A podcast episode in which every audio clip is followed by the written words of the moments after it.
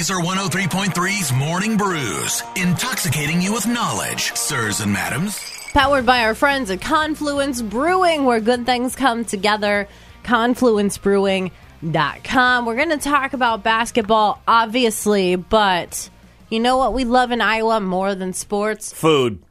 Yes. Food. Yes, Wicket. I think so. 29% of Americans are going to watch uh, this basketball y March The Madness stuff. NCAA tournament. 100% of Americans like food. Go. Today's the final day if you want to vote for the best burger in Iowa. The Iowa Beef Council, Cattlemen's Association have been put on this contest. Of course, the Flying Elbow won in Marshalltown last year.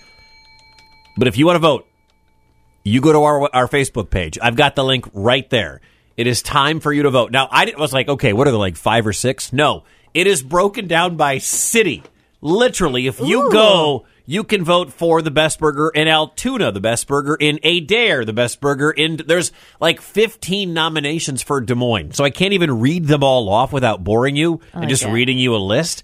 But there are nominations for every city in Iowa that has submitted at least one burger. So if you want to vote, today is the day. It is the last chance to vote for the best burger in Iowa. And I don't know when the results are coming. Like if you want to, you're like, what's the best burger in Allison, Iowa? Winks Hideaway Bar and Grill is the only one nominated. Okay. What well, about in Burlington? Kelly O'Shea's, Lambeau, Parkside, the Buffalo Tavern, the Drake, the Sombrero, and Wake and Bake. There's a lot. It, the bigger the city, the more nominees, and we're trying to find the best burger in Iowa here in 2023. Th- these are important things. We're This is it. It's on the Laser Facebook page. Just follow along. God's work we're doing here. Let's talk a little bit about basketball. Yeah, there's a, a, a big tournament coming to Des Moines. Not sure if you heard about it. Starts on Thursday. We get round one here at Wells Fargo Arena. Kansas and Howard, Arkansas and Illinois. That's session one. Session two, Texas and Colgate, Texas A&M and Penn State. And the thing is, it's bringing a lot of money into Des Moines.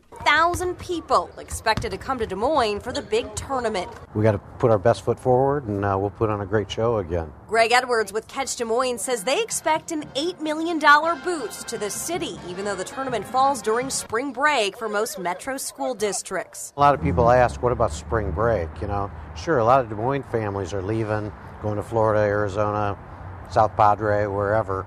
Um, but the town will be buzzing. The city is already preparing for the extra foot traffic. Parts of Court Avenue, Center Street, and Crocker Street will be closed to drivers. It's going to be a party. Oh, Of course, we're going to be at Cowles Commons Thursday, Friday, and Saturday. The games are going to be played four on Thursday and then two on Saturday. So that off day, St. Patrick's Day, will be at Cowles Commons. Free event. Come watch the games. Heated tent. Stay nice and warm. Drink craft beer. Lots of food. oh, and you know who's going to be at the craft beer tent? Who's uh? Confluence Brewing. You will find me down at the craft beer tent. We're all going to be down there. When uh, are you going to be down there, Wicket? Because I will be there on Saturday from 1 to 3. Friday, five to seven. Okay. Perfect St. Patrick's Day party. Come drink green beer with me. It's going to be fantastic. and uh, if you like to win things, your chance to get a lifetime basketball hoop with adjustable height, shatterproof backboard, and portable base. If there's one thing I could change about my house, it would be that my driveway is far too slanted to put a basketball hoop in. Because I would love to have this. You can just put a court in that flat backyard you I have. could put a slab back there Yeah, yeah. And, and, do- and do the backyard thing. Uh, There's a, one of my neighbors actually has that. So I would love to have one of these basketball hoops. That would be great. I don't know if my kids are. If my kids get my athletic ability, though, it's going to go to waste. Well, I think this is adjustable height wicket. Yes. Adjustable height. Yeah, Miles could dunk on that. At a, it was a four foot version of the rim. Hoops and hops powered by our friends at Willis Nissan. Three days, 10 a.m. to 10 p.m. every single day. Gonna be cold. Yeah, it's going to be cold. So dress warm. Come down, say hi. Stay warm with beer, food, tents, and basketball. We will be down there. Speaking of beer, thank you to our friends at Confluence Brewing, powering morning brews. It's where good things come together. ConfluenceBrewing.com. Heather, Harry Cheetah. Wicket. Wicket, come on. Mornings on Laser 103.3.